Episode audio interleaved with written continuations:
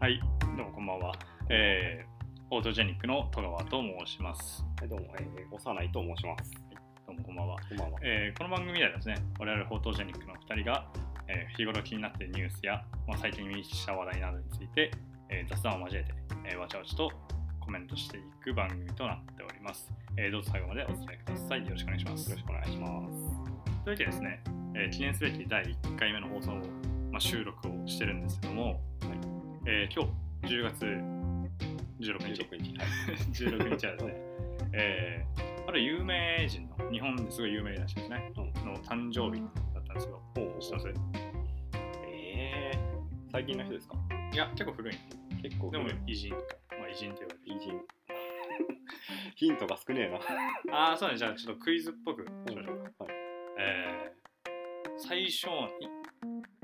日本の最小年の内閣総理大臣で初代総理大臣ああ、じゃあ、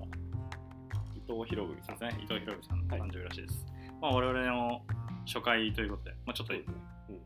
関係あるかな。あんまり関係ないよね。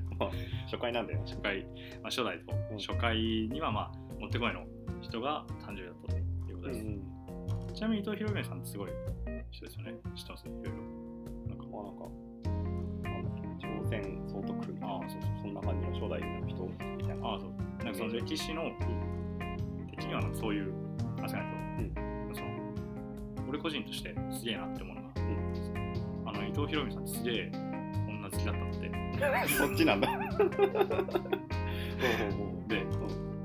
で、まあね、結構、女好きで派手に遊ぶから、んお金もなかったんで、おうで総理になった時、だから初代内閣総理大臣になった時に、あの家がなかったんで、えだから、今の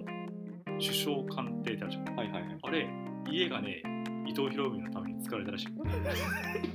すげえな、権力を応用して、乱用してる。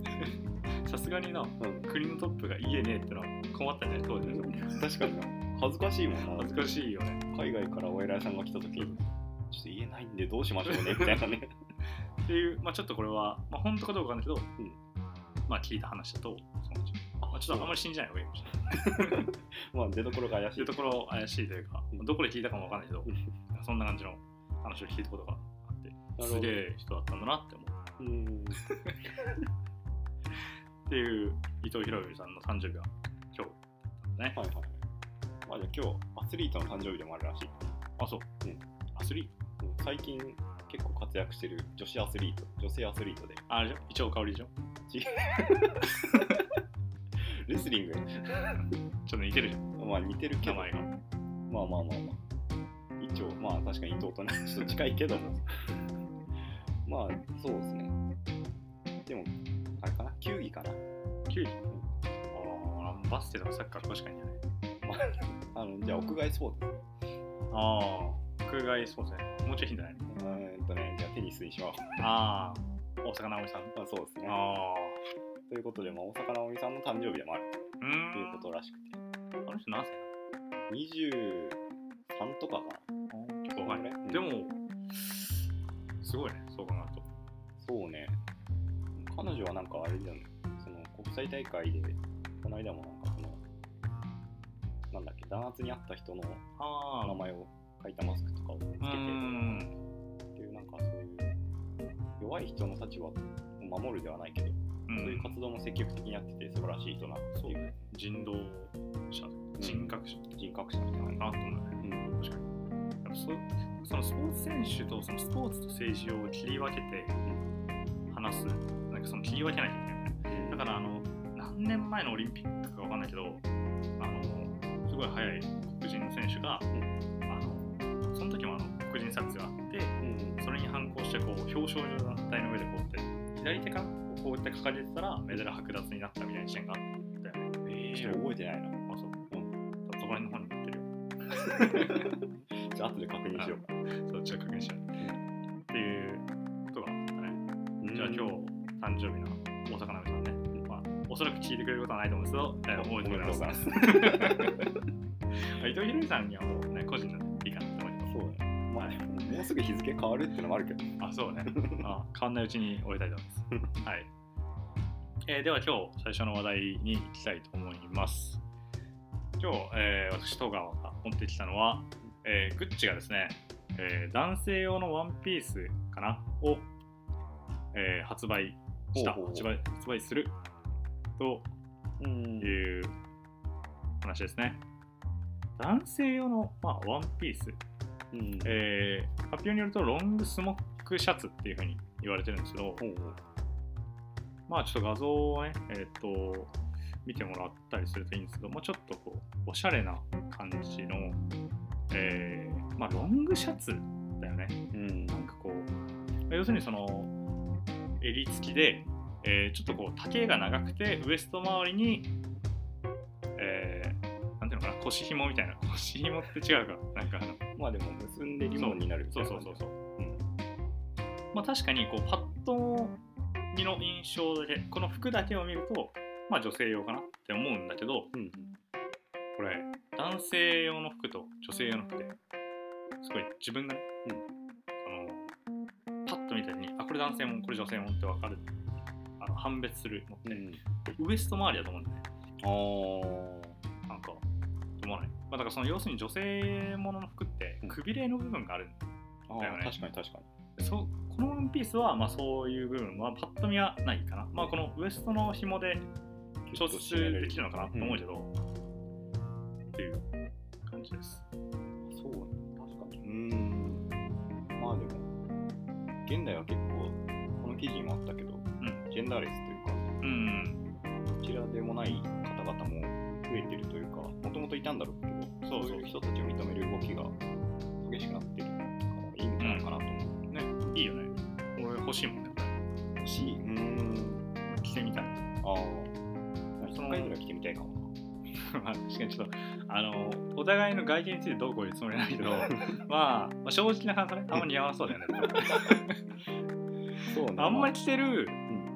イメージは湧かない正直ねそれはあの別になんかその悪いとかではなくて普通単純にイメージの問題ねそうね結構どう俺は着ててもまあ、そうだねその肩幅があんまりないシュッとしてる感じの人だったら似合うんだろうけどすごい撫で方だからさうん似合うんじゃない肩幅あるもんねそうそう無駄に無駄に ある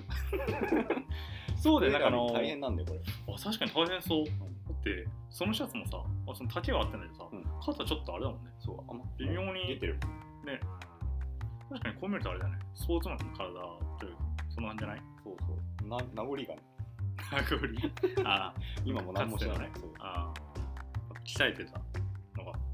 うん、あるなんかあんま嬉しくないけどね今残っててもそうまあでも男性的なスタイルはさよく見えるじゃんこうなんかこうあそ堂う々として見えないうん胸張ってればねそうそうそうそういいじゃんまあでもこの服は似合わないと思うだからこそでだからこそそうだからこそ似合わないかなとでも着てる写真、まあ、モデルさんだからね、まあ、ちゃんとこう着こなしてるんだけどさうん結構かっこいいけど、まあ、どうしてもその女性の着方ではないかなそうだね確かに、ロングシャツとして着てるなっていうイメージだね、でもこのさモデルさんすごい背高いねきっとそうだねでそれを考えてみるとさすげえ丈長くね確かに来たら膝下ぐらいまでいえけそうう 俺あんまり身身長高くないからさ、うんそう着たら多分膝下ぐらいまでいて本当にあのワンピースみたいな感じになるそうだねかなって思ういやでもこの人がこれぐらいだから割と俺も片方だけなら合うかもしれない、ああ確かにねうん、っていうまず最初の話題というかグッチの新しい服ちなみにお値段はですねえーアメリカドルで2000ドルだから日本円にすると大体20万円ぐらい20万前後かならしいですまあグッチなんでねそうやっぱり高いのは、えーまあ、当然といえば当然なのかなと思うでもやっぱりそういうなんていうのかなこういうあの、まあ、ファッション界をこう牽引していくじゃないけどさ、んやっぱこうファッション界の中中でも大物じゃんそうだ大ね物、大手のブランドさんだ大手そうそう そうそう大手のブランドがこういう動きをするっていうのはまあやっぱなんていうのかな今後のそういう社会の中でもすごいまあ重要な役割を服がね担うその文化的な役割っていうのがあるわけじゃん。まあそうだね、結構大きいよね。うんその、まあ、大手のブランドが出してるから、こういうのを出してもいいんだなみたいな、うん結構よくある。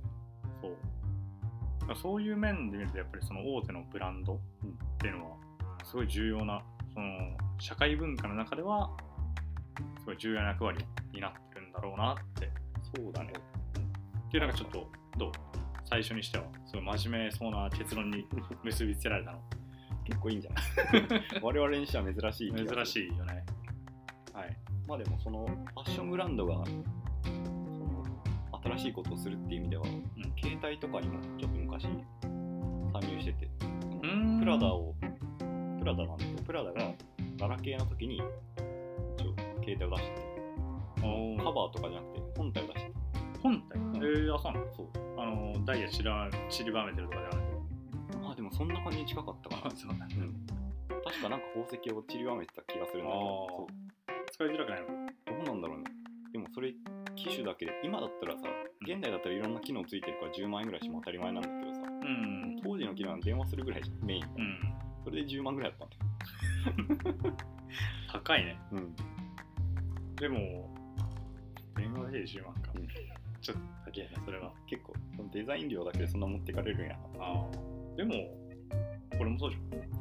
まあでもこれってさある種なんかそのゃん。まあ、グッチのやつ。あ自己表現ができるからいいじあ。携帯もできんじゃないゃんできんのかなダイヤが散りばめられて携帯持ってたら、金持ってんなって思うんじゃないああまあそれを誇示したい って思わないからああ。そうだから、単純に、そのダイヤを散りばめたら、携帯を持ってるってことが、その人のアイデンティティをどう表現するかっていうのは、わからない。そうね けど、まあ、そのグッチのやつは、まあ、その人の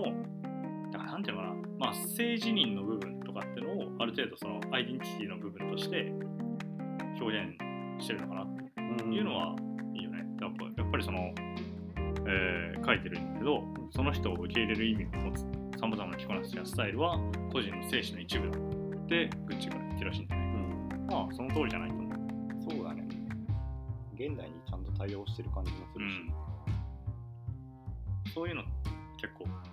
重要だよねでもまあ、なんか長く残ってる企業ってこういううん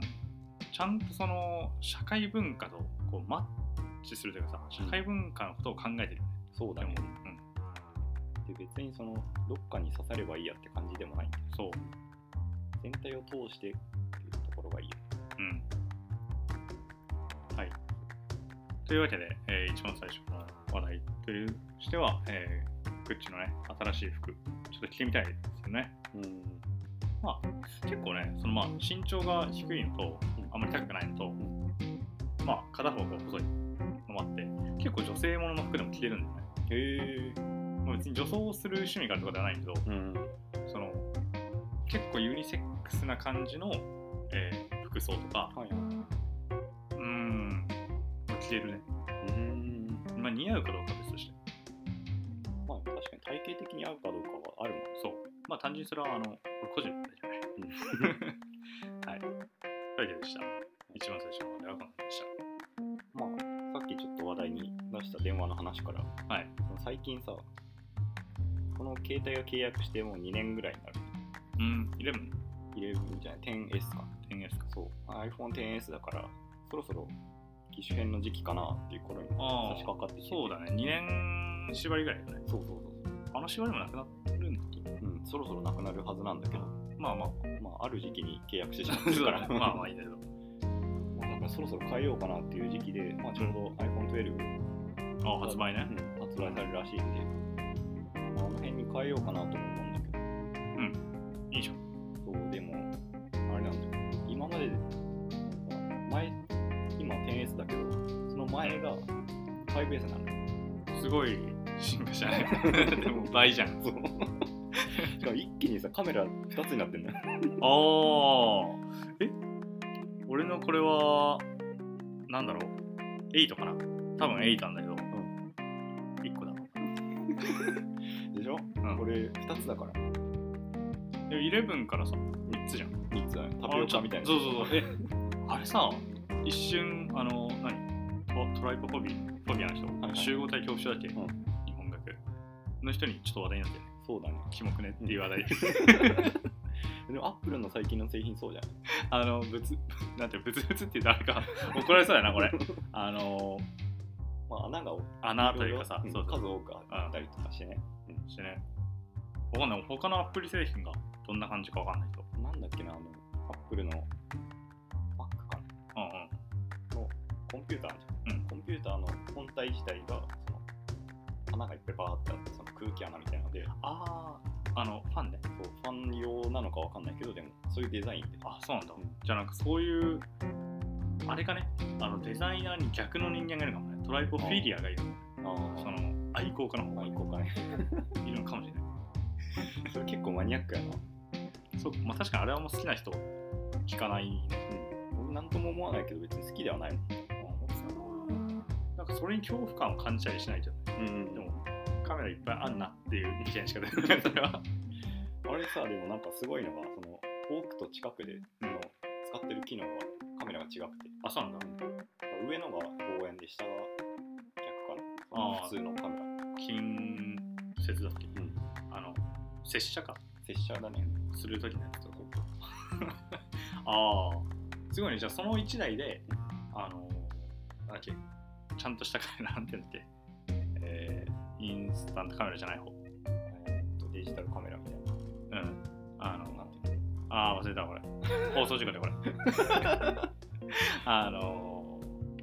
一レフね、あうんあ一一応あ眼レれフはいはい一眼レフってさあのカメラをこう据え替えるじゃんうんうん望遠とかあの接写用に、はいあれが1台に詰まってるってことでしょうんそう考えるとすごいねそうだもうね1レフあんまいらんくねって思っちゃう、まあ、1レフは1レフでできることがいっぱいあるんだけどねシャッタースピードえー、で12はどうなの12はどうなんだろうとりあえずカメラは3つなんかな三つ増えないのもまだ増えないでしょ もういらねえんだうさすが にネット上のあの100年後の iPhone 予想じゃないあ そののすげえいっぱいカメラついてるでしょ裏面がもうなんかすごいことなんだよカメラにびっしりな占拠されてるでしょあーでもそのうちなるんじゃないあるのかないやなんかもっとあれじゃないそのそれぞれのレンズがさ、んこう機能化してさなあ、うん、んか別にそんな 増やさなくてもいいんじゃないあ1個でも足りる、うん逆にあれか逆に1個に戻るかとかかもねあありそう普通にこれアップルの人が聞いてたら、うんあれかなパテント料取れるこれ別に提案とかしてないからあそうか でもあの最初に言い出したのは我々っていうこと で そうだあねのどっかに印をしたいけど権利はね我権利は々にあるそうそう1個に集だから次あれだよもうアップルの人たちは減らせないよ多分嫌なやつらじゃんっていうあそうなんだそうそうえでなんかガラケーの時はさ割と中2ぐらいからかな中1か中2ぐらいから携帯持ってるんだけど、その時も、まあ、ガラケー最初から持ってて、ー、でまあ、2年縛りだったからその時もうん変わってないね話ですよね2年ごとにとりあえず変えてたんだけどで高校卒業してぐらいかな、うん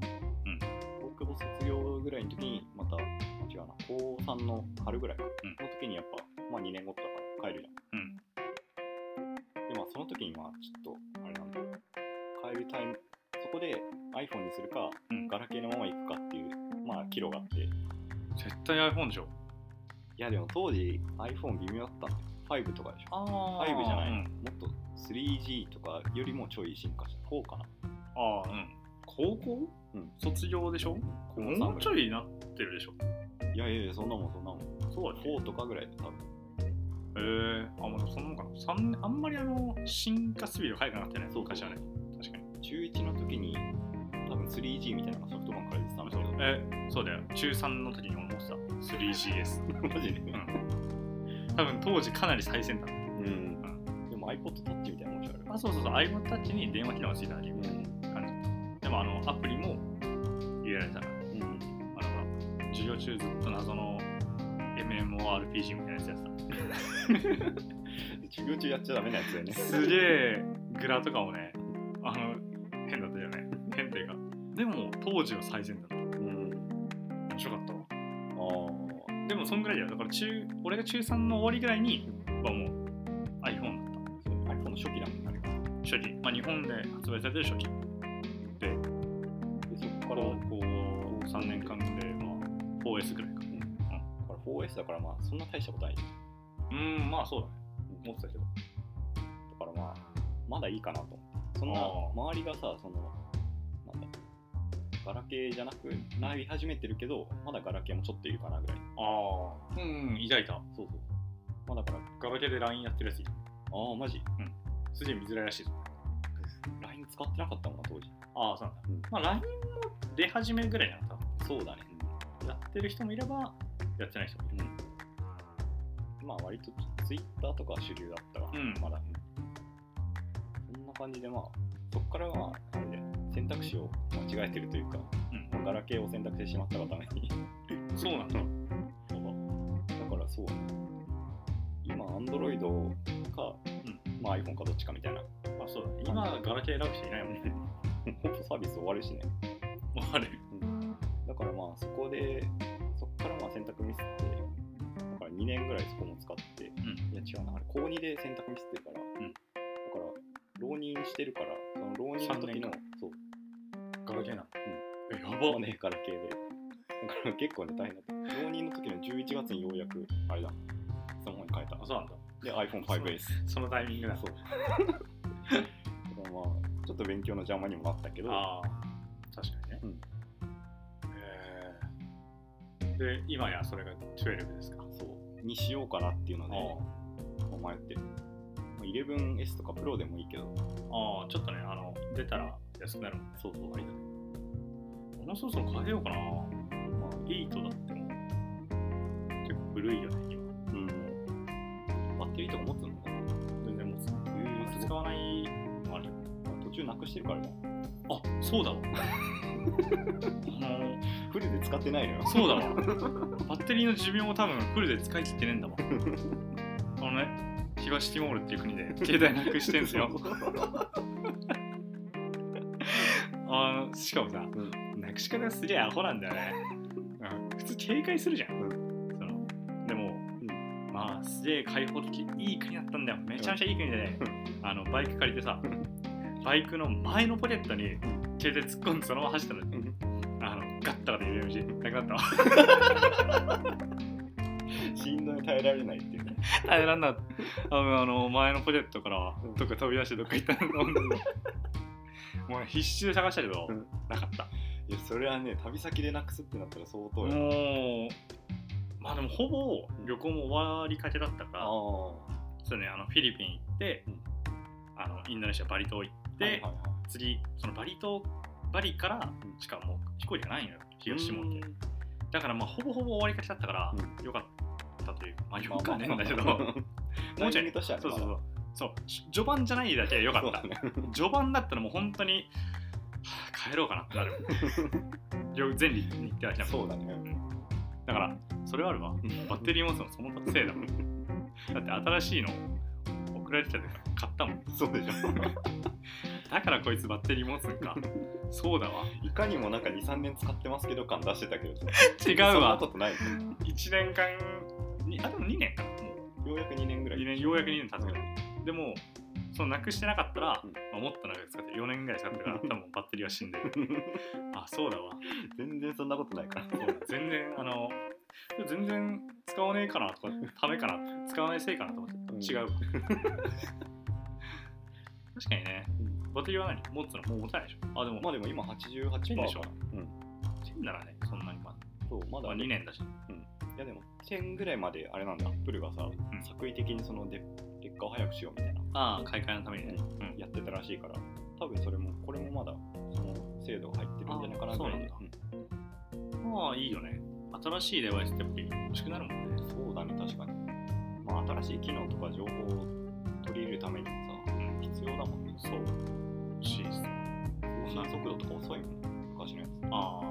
それがやっあ、そう、処理がね、処理速度が遅いよね。ぱ、うん、いまだにあそこにね、6プラスある。懐かしいでかっでかいよ。え、6プラスって、マジででかい。 Kindle とかじゃないですよね違う違う違う。すごくないこの大きさ。だって、3つ並べたときに、一番でかいね、こいつが。長いしな長いもうこれ片手に収まらないからねもう上さここホームボタン押して上立ってたのにこうやってもう手がね手の上下運動がすごいでも 10S でも俺手ちっちゃいからさ割と上下にはこうなんか余るんだけどうんそれはすごいな持ってるやつ当時いたなでもいや俺はその父親とかいタイミングが一緒だったの、うん覚えてんだけどあの地元のねうんスーホームセンターで買えたんだけど、う んあの父親は普通の 6S にしたのそうあのちゃんとね俺はでけえ方がいいっつって 6S プラスにしたのあの父親が「バカじゃないのそんなでけえのいらねえだろ」って言われたの、 いらなかったのその大内多さん分は俺も父親だってそれ言う と思う俺も父親になったらいいと思うまあ経験があるからなおさらそうあ強いるかそもう強しれい強ないいいや使っちゃう使っちゃうけどでかすぎて使いづれえよってまああの本とかね読みやすかったああ確かにねけどね動画とかも結構そう見やすかったよねっていう感じねまあいいんじゃない買い替えたいよね俺も買い替えたいもんそうねこんなにでかくないやつであはのい画面のでかさどうなんだろうなでもあの10からかなそのこうさフル画面だねホームボタンがなかったならい。で次もホームボタンないって言って次復活させたら逆に変だもんなた。 えでもあれじゃん。復活させるんだって思わ SE がさ、んなんか SE2 だっけか。出てて、ホームボタンがある状態で。ああそうなんだそう、やっ 5S ぱが同じ大きさかな。ホームボタンがあった方がいいって人もいるんだろうね、うんじゃあある程度まあでも、ガラケーがさ、ボタン主義っていうかさ、ずうんっとボタンついてた。あそうそそのせいもあるんじゃん。そっちに慣れてる人はうん。そうなのクリック入力とかもできない人だったらさ、ボタンあった方があ便利な気もするし。あ確かにそうだね俺なんか結構イレギュラーなのはさ、その最初に買ったガラケーがさ、スライド式。あああるねこうカシャってやるしだからその畳、折りたたみ式じゃなくて、うんスライド式。カシャってそやう。ってスライドして下からボタン出てくるでしょそうちょっとかっこいいなと思った一発目に行くやつなかなかいねえなっていうそう だねまあ買った時期とかにもよるんだろうけどさ、まあまあまあ でもなんかねそのお気に入りの方がうんそのお気に入りの方にしたいがためにずっと狙ってたんだけど、うんその機種変の時期でちょうどいなくなっちゃっああガガラケーも早いよねたそう流結構行りさえ流行でさすごいあのすごいスピードで変わってったよねそうワンシーズンごとに変わってるかんら、むしろなんか iPhone とかだとさ長いことはあんま変わんないじゃんまあ見た目はね、うまあ、中の機能中とのか機能はアップデートされるうんいくけどねだからその点で結構違うよなと思って進化してる分さうんその一気にお金払うじゃうんんうんうんガラケーだったらまあなんかあんまり高くないもんそれ機種代0円とかよくやるうん、よくやってたわ。懐かしいわ、機種代0円。そんなんないもんないもんうん。あれだな。えーとガラケーじゃなくて、アンドロイなんだド。アろうンドロイドの方だった失礼だらたまな、に今。。 いやもう iPhone で慣れてるからさ、その携帯イコール iPhone みたいなやつそうそうっていう感じになっちゃうんだけど、う。アンドロイドユーザー Android の人いるユーよザーもねいるから、いるよ。そのアンドロイドの方だったら、機種機種代ゼロみたいなのもたまに見たりもするけど、まあ、あっちは種類多いよね。うん、結構よく出てるしそ、のね。ギャラクシーとかもそうでしょそうだね。あれも、でもすごいよね。あ、あんまり詳しくないですけど。あの、中国とかの企業が作ってるのは、あれでもアンドロイドじゃないファーウェイ。あれはファーウェイなのか。また別あ、ので。も、いや、アンドロイドの中で、 OS そのブランはアドンドロイドだよね。多分そうだと思うそのだから OS が iOS と Android の2つだよね。あの Google とかもあるのか。まあでも Google フォンみたいなやつ。そうだね。Google も結局そうなんだよ。あの Android のうん中でなるほどね。Android の方はあんまり使ってないけど、でもちょっといいなって思うのは、んあの豊富さはいいなって思う。ああ、確かあのー、多分ファーウェイかなんか出してさ、もう全面折りたためるみたいに。なやつ。あ、あもう。全面液晶で、はいはい。で、も折りたためる、うんあれすごいよね。確かに。どういう技術なんて思うけど。 でもあれ、落としたとき怖いよね。いやもうアウトでしょ。バッキバキよ、バッキバキ。 画面なくなるんちゃうみたいな。そう、いや、それが怖いな。あなんか、あ、iPhone でさえね、一発でバーンっていくからね。いくからね。怖い。という感じで、まあ、主演のお話でした。はい、いいと思いますね。実際俺もしたいけど、もうちょっとあんまり余裕がない。はい。というわけで、第1回目はこんな感じでした。あはい、どうも、ありがとうございりがとうごまざいました。お疲れ様でした。す。